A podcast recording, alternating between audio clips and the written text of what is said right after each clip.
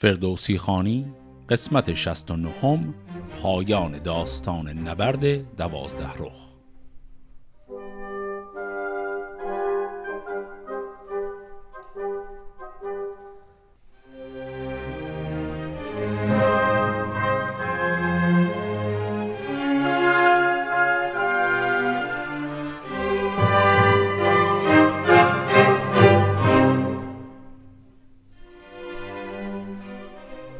داستان قسمت قبل با پیروزی مطلق ایرانیان در اون یازده نبرد و اعلام رسیدن کیخسرو به میدان نبرد به پایان رسید. یک داستان فرعی هم در کنارش داشتیم که در اون لحاک و فرشیدورد تنها کسانی که از خاندان ویسه باقی مونده بودند فرار کردند و گستهم پسر گجدهم رفت به دنبال اونها تا اونها رو بکشه. و وقتی هم که بیژن فهمید گستهم چنین کرده رفت پشت سرش برای کمک رسوندن به او. حالا میریم سراغ ادامه همون داستان. چون آن روز لحاک و فرشید ورد گذشتند پویان به کردارگرد به یک ساعت از هفت فرسنگ راه برفتند ایمن از ایران سپاه. یکی بیشه دیدند و آب روان بدوی اون سایگاه گوان. به بیشندرون مرغ و نخچیر و شیر درخت از بر و سبزه و آب زیر. به نخچیر کردن فرود آمدند از آن تشنگی سوی رود آمدند. چو زابندر آمد به بایست نان به دندوه و شادی نبندد دهان. پس لحاک و فرشید ورد هفت فرسنگ رو در عرض یک ساعت طی کردن خیلی سریع دور شدند از لشکر ایران و الان رسیدن به یک بیشه که آب روانی هم داره دارن استراحتی می‌کنن. این مصرع آخر هم بدن دوه و شادی نبندد دهان. منظور از دهان بستن سیری و گرسنگیه. میگه آدم چه اندوه داشته باشه چه شاد باشه گرسنش همیشه میشه.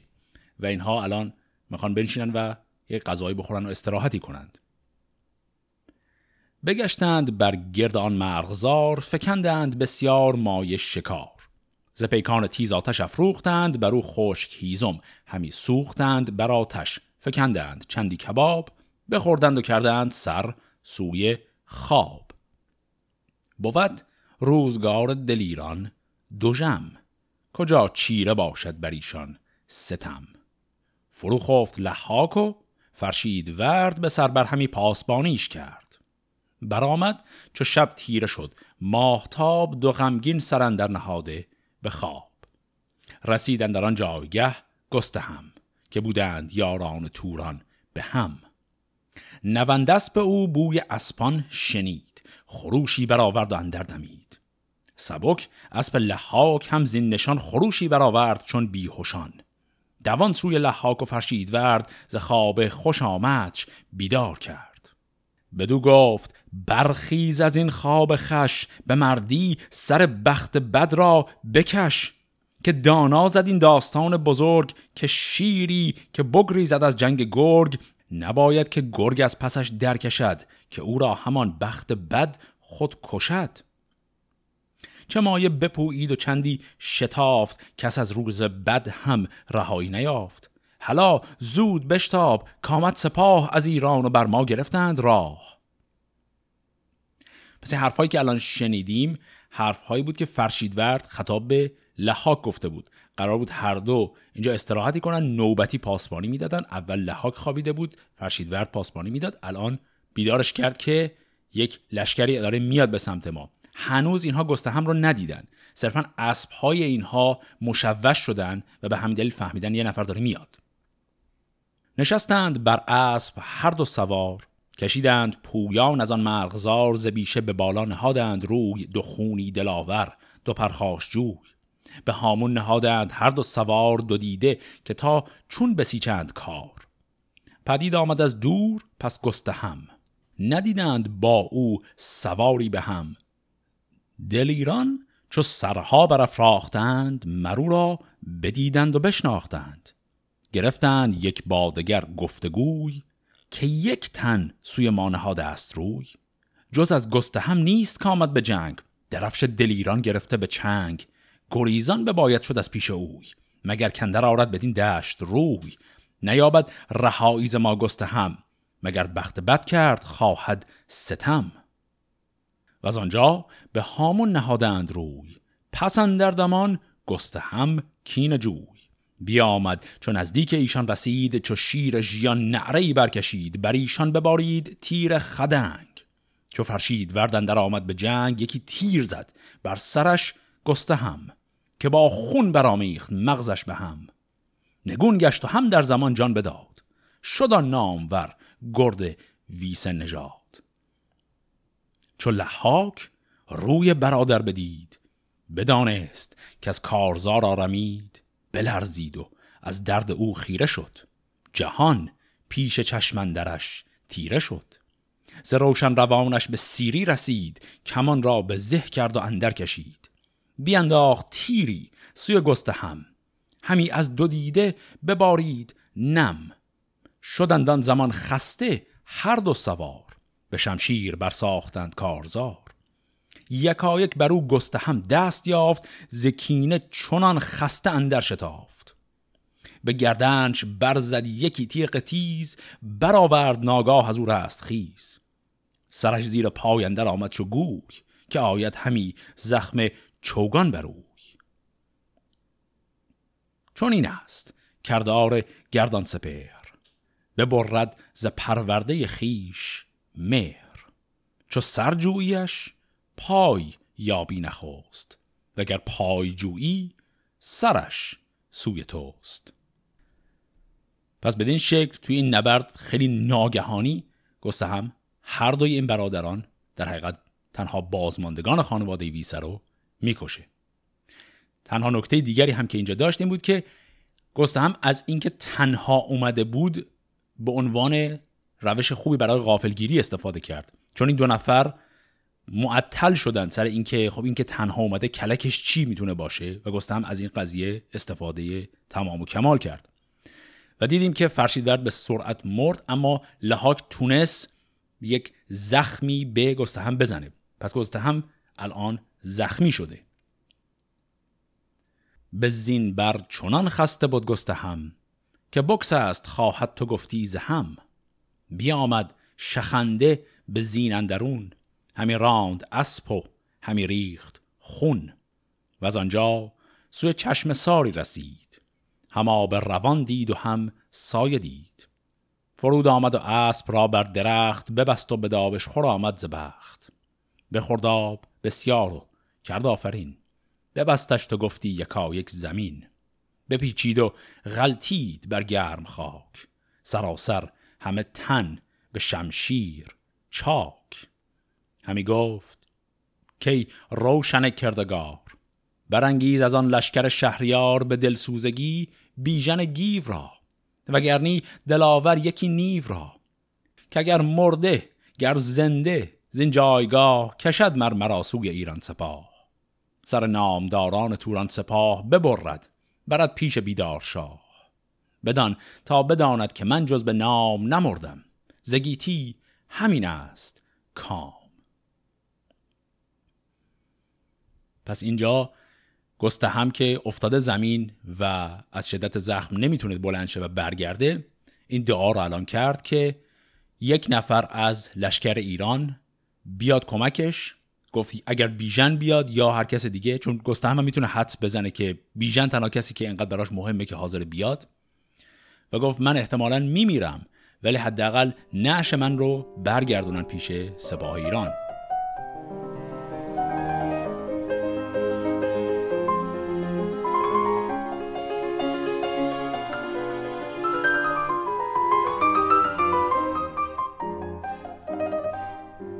همه شب بنالید تا روز پاک پر از درد چون مار غلطان به خاک. چو گیتیز خورشید شد روشنا بیامد بدان سایگه بیژنا.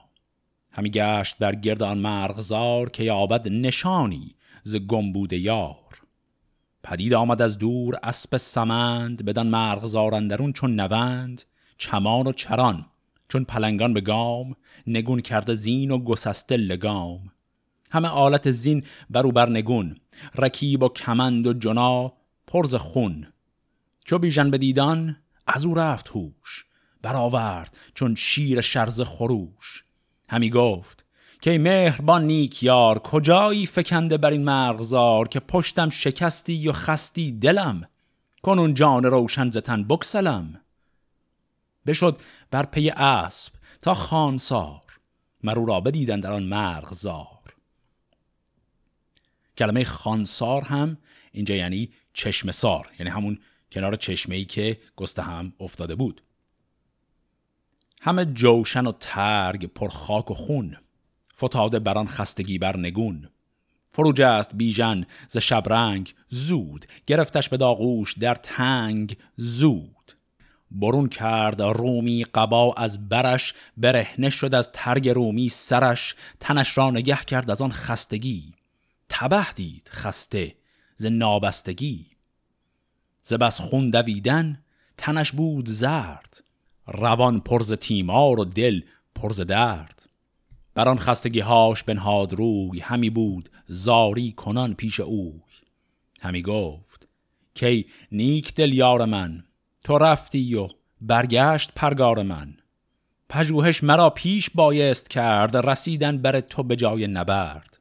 نگر بودمی گاه سختیت یار چو با اهرمن ساختی کارزار. کنون کام دشمن همه راست کرد برآورد سر هرچه خود خواست کرد. بگفتین سخن بیژن و گستهم بجنبید و برزد یکی تیزدم. به بیژن چنین گفت که نیک خواه مکن خیشتن پیش من در تباه مرا درد تو بدتر از مرگ من بنه بر سر خسته بر ترگ من. بدان چاره کن تا از این جایگاه توانی رسانیدنم نزد شاه. مرا داد چندان بس از روزگار که بینم یکی چهره شهریار. و از آن پس چون مرگ آیدم باک نیست. مرا خود نهالی جز از خاک نیست.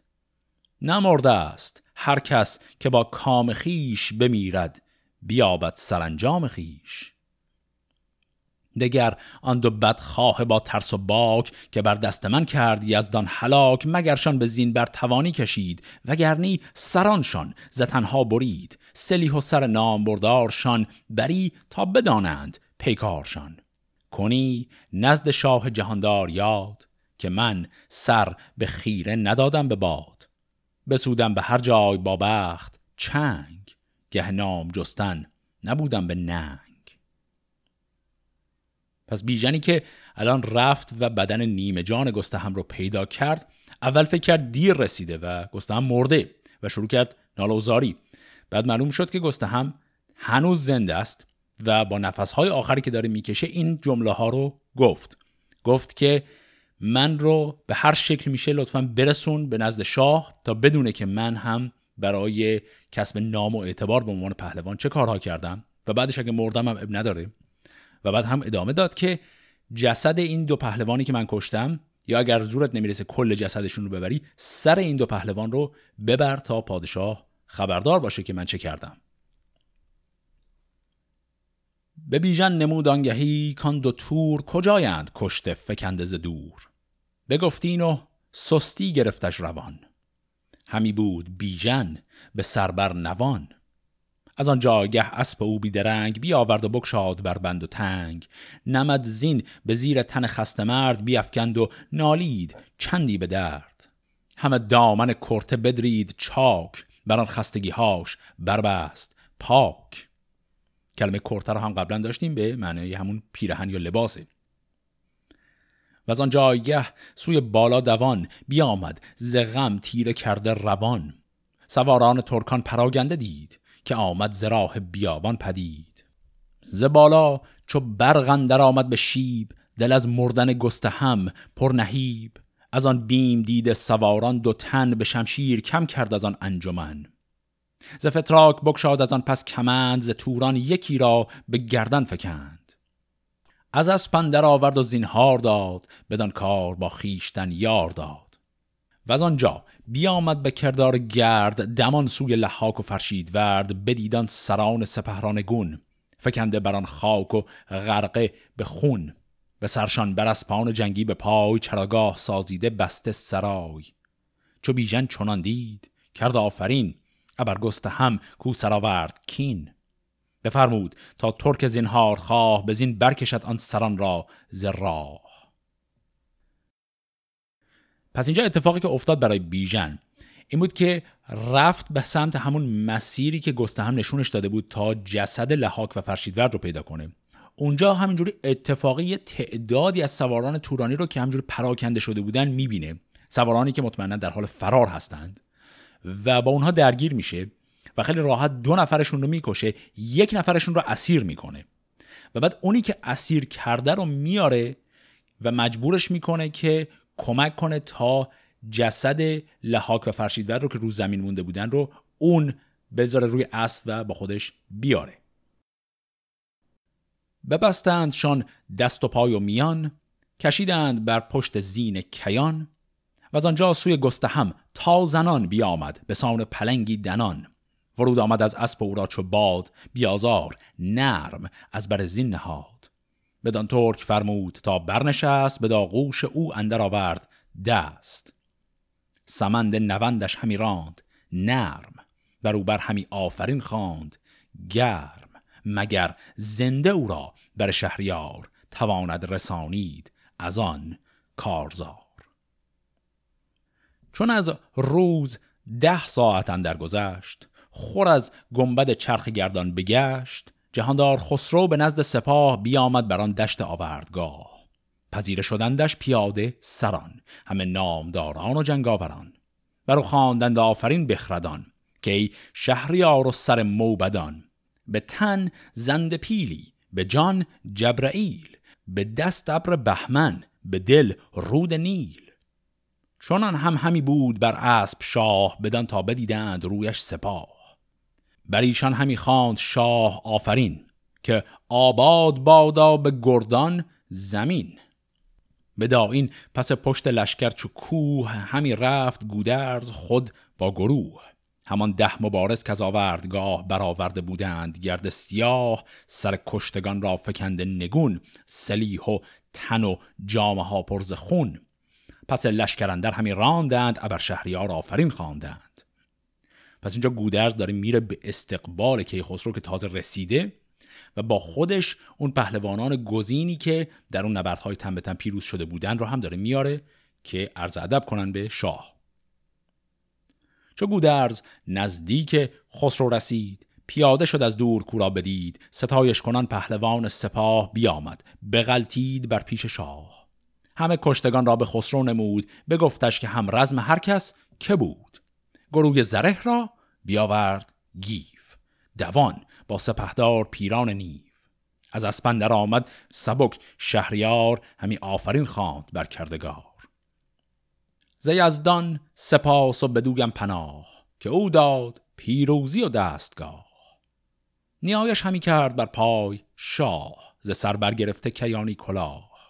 ز دادار بر پهلوان آفرین همی خواند و بر لشکرش همچنین. که ای نامداران فرخنده پی شما آتش و دشمنان پاک نی. سپهدار گودرز باد دمان چه خواهی تو از باد و آتش زمان؟ همه جان و تنها فدا کرده اید دم از شهر توران برآورده اید. کنون گنج و شاهی مرا با شماست ندارم دریغ از شما دست راست.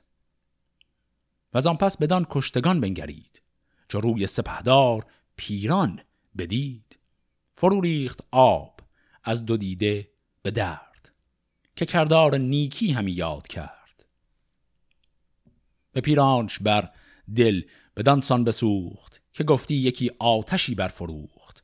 یکی داستان زد پس از مرگ اوی به خون دو دیده بیالود روی که بخت بد است های جم به دام آورد شیر شرزه به دم. به مردی نیابد کسی زوره ها چون این آمد این تیز چنگجده ها. کشیدی همه سال تیمار من میان بسته بودی به پیکار من. ز خون سیاوش پر از درد بود به دانگه کسی زو نیازرده بود. چونان مهربان بود بدخیم گشت. و او شهر ایران پر از بیم گشت. مرو را ببرد اهرمن دل ز جای دگرگونه پیشن در آورد پای. فراوان همی خیره دادمش پند نیامد گفتار من سودمند. از افراسیابش نبرگاشت سر کنون شهریارش چنین داد بر. مکافات او ما جز این خواستیم همی گاه و دیهیمش راستیم از اندیشه ما سخن برگذشت فلک بر سرش بر دگرگونه گشت.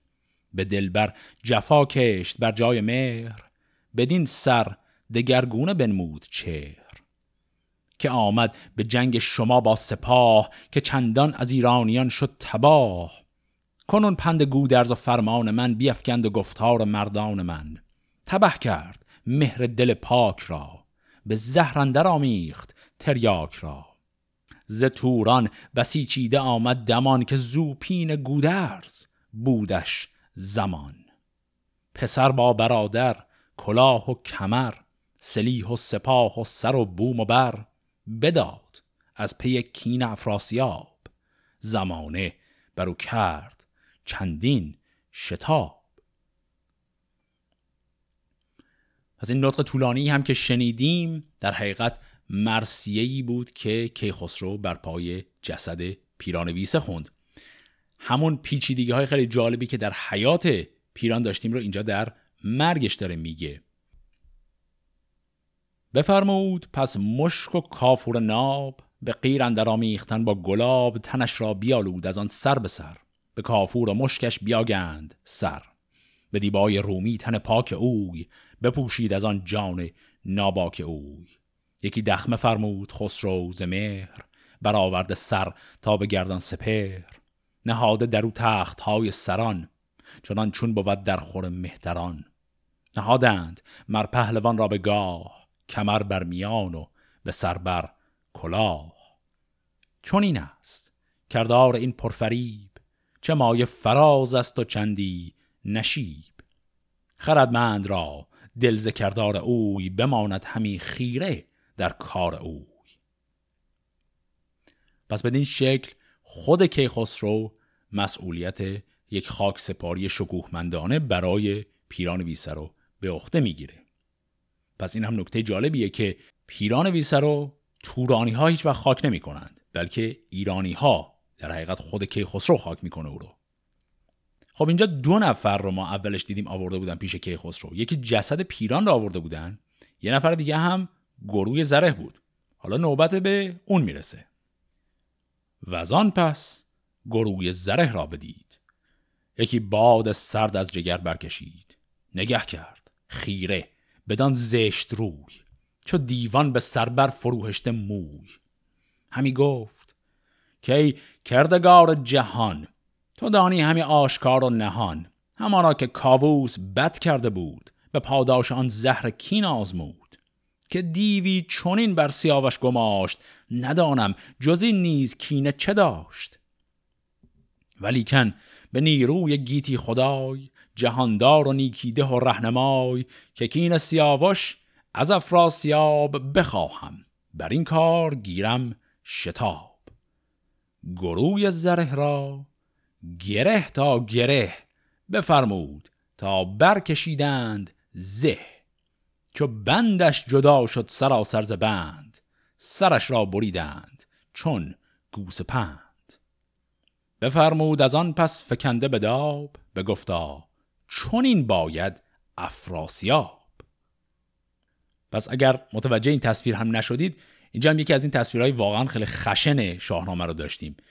گروهی زره رو می‌گیرن و بند بندش رو از هم جدا می‌کنن یعنی به عبارتی تکه تکش می‌کنن. و بعد در مصرع بعد تازه ما می‌فهمیم که در حالی که زنده بوده تکه تکش می‌کنن و بعد تازه سرش رو می‌برن. و وقتی همین کارو می‌کنه در نهایت میگه که چون این سرنوشتی نصیب افراسیاب هم قراره بشه. ببود شاه چندی بران رزمگاه بدان تا کند ساز کار سپاه. دهد پادشاهی کرا در خور است کسی که از در خلعت و افسر است. به گودرز دادان زمان اسپهان کلاه بزرگی و تخت مهان. به دنداز اندر خور کارشان بیاراست خلعت سزاوارشان. پس اینجا پادشاهی منطقه مرکزی ایران یعنی همون اصفهان رو هم به گودرز داد که البته خب گودرز ساکن همون منطقه هم بود. الان اینجا دو تا نکته هنوز مونده. یکی تکلیف باقی لشکر توران چی میشه؟ چیزی که ما در داستان قبل داشتیم که لحاک و فرشیدورد به سپاه گفتند که شما اگر می‌خواید برید زینهار خواهی خودتون برید. این کارو بکنید ما می‌خوایم فرار کنیم. خب الان می‌خوایم ببینیم که اون لشکر می‌خواد چه کنه. و چیز دیگری که باقی مونده اینه که بیژن با گستهم کی می‌رسن و آیا گستهم زنده میمونه یا نه.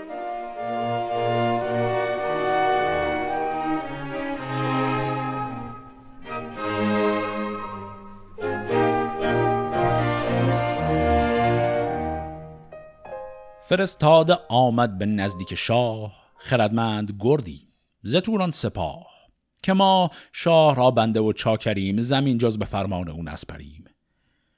کس از خواست یزدان نیابد رها اگرچه شود در دم اژدها. سپه بود شناست که ما خود کیم میان تنگ بسته زبهر چیم. نبود من به کار سیاوش گناه ببرد من شاه را دل ز راه. یکی بادسار است و ناپاک رای نه شرم از بزرگان نه ترس از خدای.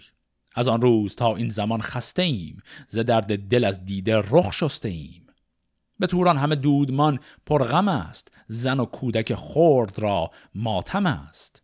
نه بر آرزو کین خواه آمدیم ز بهر بر و بوم و گاه آمدیم. از این جنگ ما را بد آمد به سر پسر بی پدر شد پدر بی پسر. به جان گردهد شاه من زینهار ببندیم پیشش کمر بندوار همی خود به کام نهنگ آمدیم که با لشکر او به جنگ آمدیم. بدین لشکر اندر بسی مهتر است کجا بندگی شاه را در خر است. گنهکار اویم و او پادشاست از او هرچه آید به ما بر رواست. سران سر به سر پیش او آوریم نه با کین و با گفتگوی آوریم گر از ما به دلشندرون کین بود بریدن سر دشمن آین بود. وریدون که بخشای شارت رواست. همان کرد باید که او را هواست. پس این هم پیام زینهار خواهی بود که یکی از لشکریان توران به نمایندگی از کل اون لشکر رفت و خطاب کیخسرو گفت. چو بشنید گفتار ایشان به درد ببخشودشان شاه آزاد مرد بفرمود. تا پیش اوی آمدند. پر از بیم و زو چارجوی آمدند. همه برنهادند سر بر زمین. پر از خون دل و دیده پر آب کین. سپه باد سوی آسمان کرد سر. که ای دادگر چاره چارگر. همان لشکر است این که سر پرزکین همی خاک جستند از ایران زمین که زهر گزاینده بپراگنند سر کشتگان روی آگنند. چون این کردشان این زمان دادگر. نه رای و ندانش نه پای و نپر بدو دست یازم که او یار بس.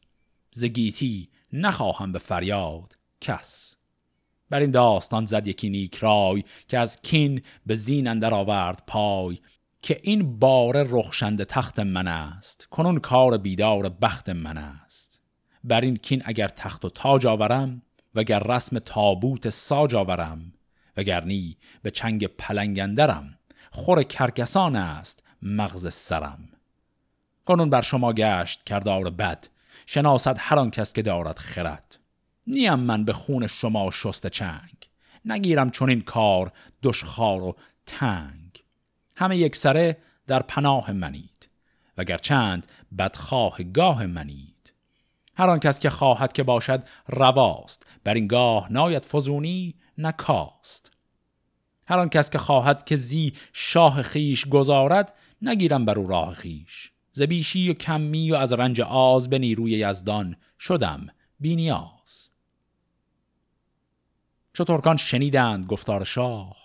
ز سر برگرفتند گریان کلاه. به پیروزی شاه خستو شدند پلنگان جنگی چون آهو شدند. ز برگستوان و ز رومی کلاه یکی توده کردند تا چرخ ماه. بگردند درش زرد و سرخ و بنفش زدند آن سرفراز ترکان درفش. بخوردند سوگند های گران که تا زنده ایم از کران تا کران همه شاه را چاکر و بنده ایم. همه دل به مهر وی آگنده ایم. چون این کرده بودند بیدار شاه ببخشید یک سر همه بر سپاه. ز همشان از آن پس پراگنده کرد همه بوم از آن مردم آگنده کرد. پس در انتها هم دیدیم که وقتی که کیخسرو به اونها همه امان داد اونها حاضر حتی نشدند برگردند چون کیخسرو بهشون گفت اگر هم بخواید برگردید به لشکر توران من جلوتون رو نمی‌گیرم. و این رو که کیخسرو میگه از درجه کرامتی که بهشون نشون میده اینها همه اصلا کلاه از سر بر میدارن کلاه تورانی رو بر میدارن و پرچم ایران رو بلند می‌کنند که نشون میده که به وفاداری از شاه ایران برخواستند یعنی به عبارتی دیگه بر نمیگردن به توران. پس به این شکل عملا باقی مونده لشکر پیران هم به صف مردم ایران پیوستند حالا میمونه ماجرای گستهم و بیژن.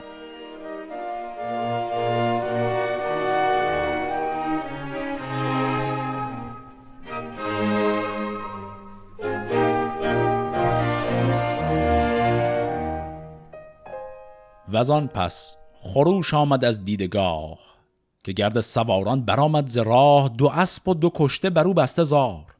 همی بینم از دور با دو سوار. همه نامداران ایران سپاه نهادند چشم از شگفتی به راه که تا کیست این مرد از ایران زمین که یارد گذشتن بر این دشت کین. همان در زمان بیژن آمد دمان به زهبر به بازو فکنده کمان. بر اسپان چو لحاک و فرشید ورد فکنده نگوسار پر خون و گرد. بر اسب دگر بر پر از درد و غم به داغوش ترکندرون گسته هم چو بیژن به نزدیک خسرو رسید. سر تاج و تخت بلندش بدید. ببوسید و بر خاک بنهاد روی. شده شاد خسرو به دیدار اوی. بپرسید و گفتش که ای شیر مرد کجا رفته بودی به دشت نبرد؟ ز گستهم بیژن سخن یاد کرد. ز لحاک و از گرد فرشید ورد.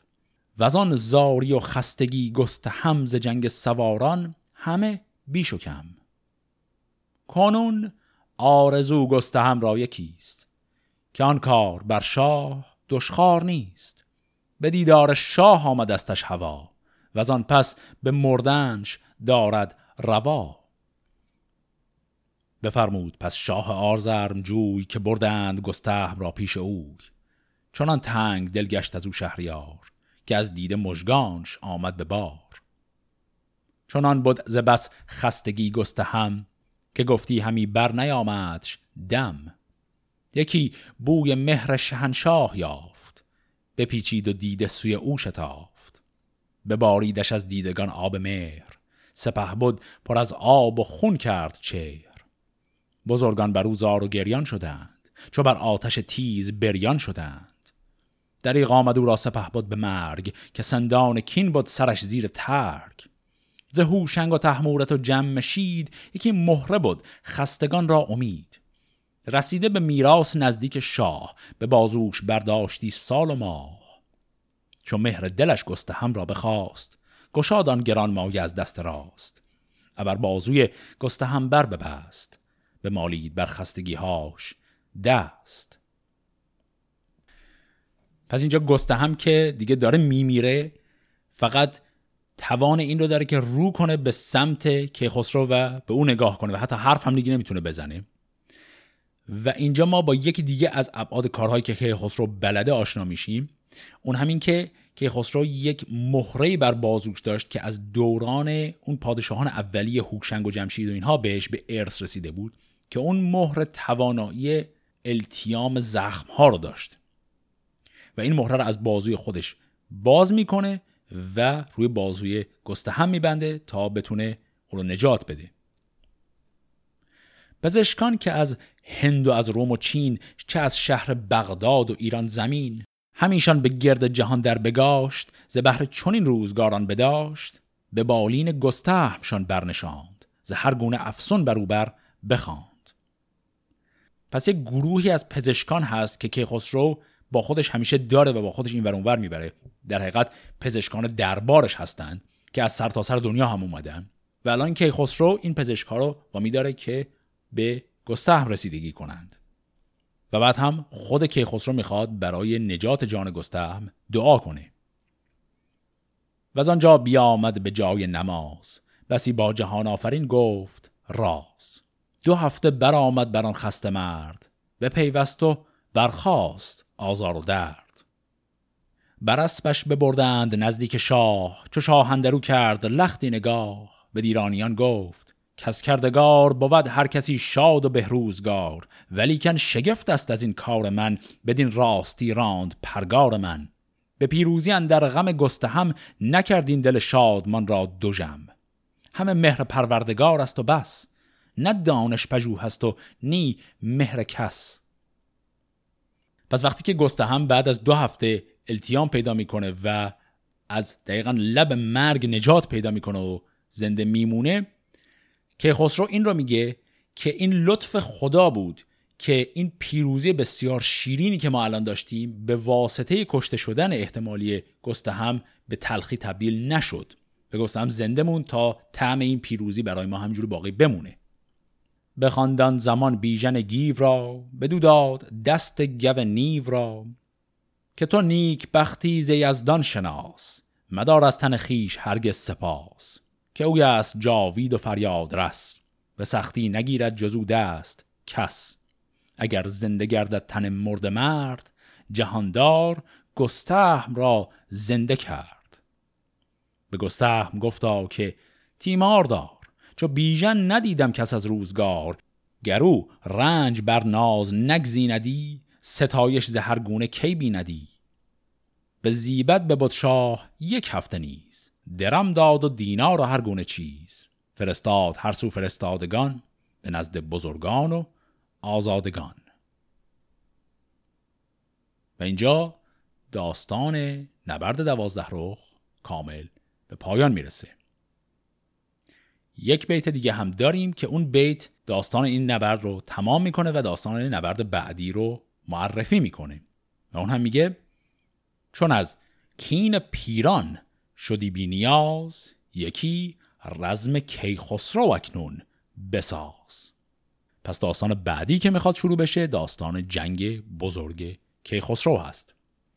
اما قبل از اینکه بخوایم این قسمت رو تمام کنیم و به اون داستان بپردازیم یه چند کلمه هم من بگم درباره این داستان عجیبی که داشتیم در مورد گستهم. آقای دکتر خالقی مطلق توی یادداشتهایی که برای شاهنامه نوشتن به این داستان که می‌رسن اشاره می‌کنن که یک شباهت های خیلی جالبی بین این داستان و داستان کشته شدن بهرام گودرز هست. اگه دقت کنیم می‌بینیم که بله شباهت های خیلی جالبی دارن و از طریق مقایسه این دوتا داستان می‌تونیم نکته های جالبی ببینیم.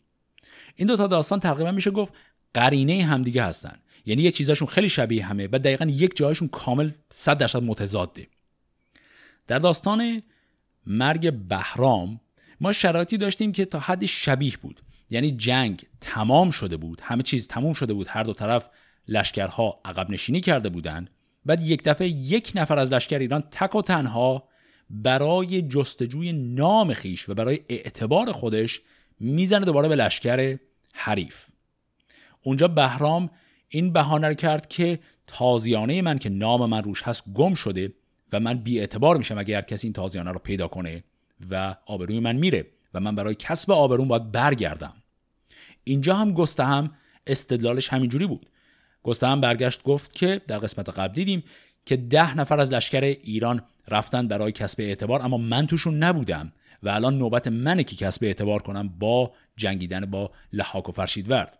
پس بهانه ها و دلیل ها برای این حرکت عین هم بود. شباهت دیگری هم که دارن اینه که در هر دوی اون حالت ها پهلوان ایرانی تا دم مرگ میره و بعد بیژن و گیو میان کمکش. تو این داستان گیو نیومد بیژن متقاعدش کرد که نیاد. توی اون داستان قبلی هم بیژن و هم گیو رفتن کمک بهرام. فرق اساسی هم طبیعتا در این بود که بهرام زنده نموند اما گستهم زنده موند. گستهم فقط به این دلیل زنده موند که تونست کیخسرو به دادش برسه وگرنه در حالت عادی اون هم باید میمرد. اما یک تفاوت جالبی که وجود داره اینه که بهرام مرگش صرفا مردن یک پهلوان نبود. بهرام مرگش پشت ماجرای فرود بود و اون خستگی و عصبانیتی که داشت به خاطر اینکه لشکر ایران به حرفش گوش نداده بود. اما گستهم کارش دقیقا برعکسه. در شرایطی که لشکر ایران در حال پیروزی هست گستهم رفته جلو. یعنی از این جهت میشه گفت قرینه داستان بهرام رو ما داریم در داستان گستهم می‌بینیم. توی اون داستان همه چیز سر تا سر شکست بود برای ایرانیان اما اینجا همه چیز سر تا سر پیروزی بوده. به حال این قیاس هم می‌تونه یک کمی به ما کمک کنه این داستان گستهم که همجوری این آخر ماجرای دوازده رخ بود رو یک کمی بهتر بفهمیم. داستان بعدی که می‌خواد شروع بشه ادامه همین داستانه. حالا که کیخسرو آمده و از اون طرف هم می‌دونیم افراسیاب هم داره میاد دیگه جنگ های ایران و توران به اوجش قرار برسه و ما یک جنگ بسیار بزرگ قرار داشته باشیم که بین لشکر کیخسرو و لشکر افراسیاب هست. این داستان رو در قسمت هفته آینده شروع می‌کنیم. فعلا خدا نگهدار.